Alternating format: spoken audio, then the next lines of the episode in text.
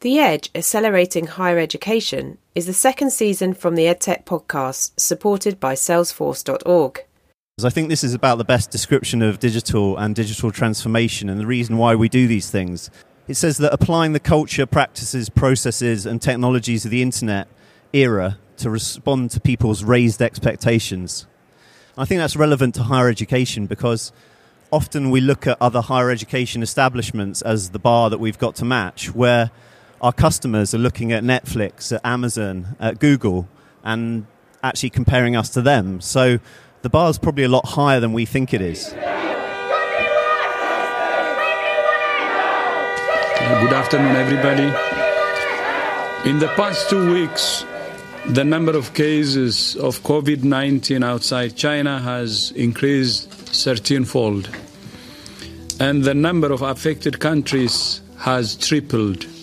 We have therefore made the assessment that COVID 19 can be characterized as a pandemic.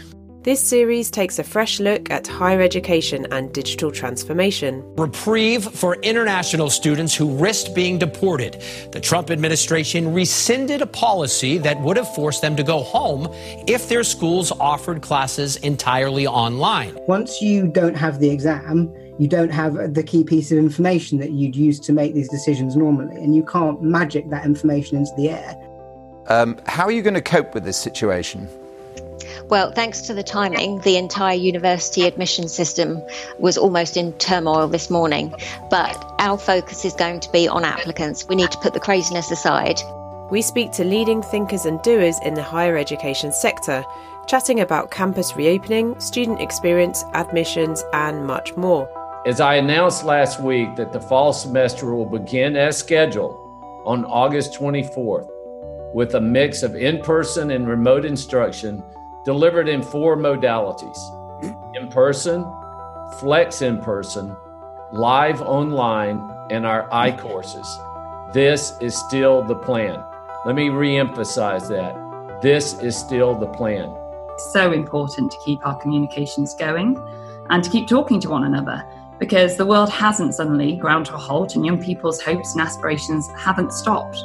You can follow the conversation using the hashtags EdTechEdge and EdTechPod. I, I don't think there's been a better time to go to university in the last 10, 15 years. Hats off to our students. University is a challenging enough time, but this cohort have also faced an entire new set of challenges and in the years to come, I genuinely believe that employers will seek out those students of today who will be synonymous with resilience and flexibility and determination. And subscribe by searching for the EdTech Podcast at Apple Podcasts, Spotify, or wherever else you listen in.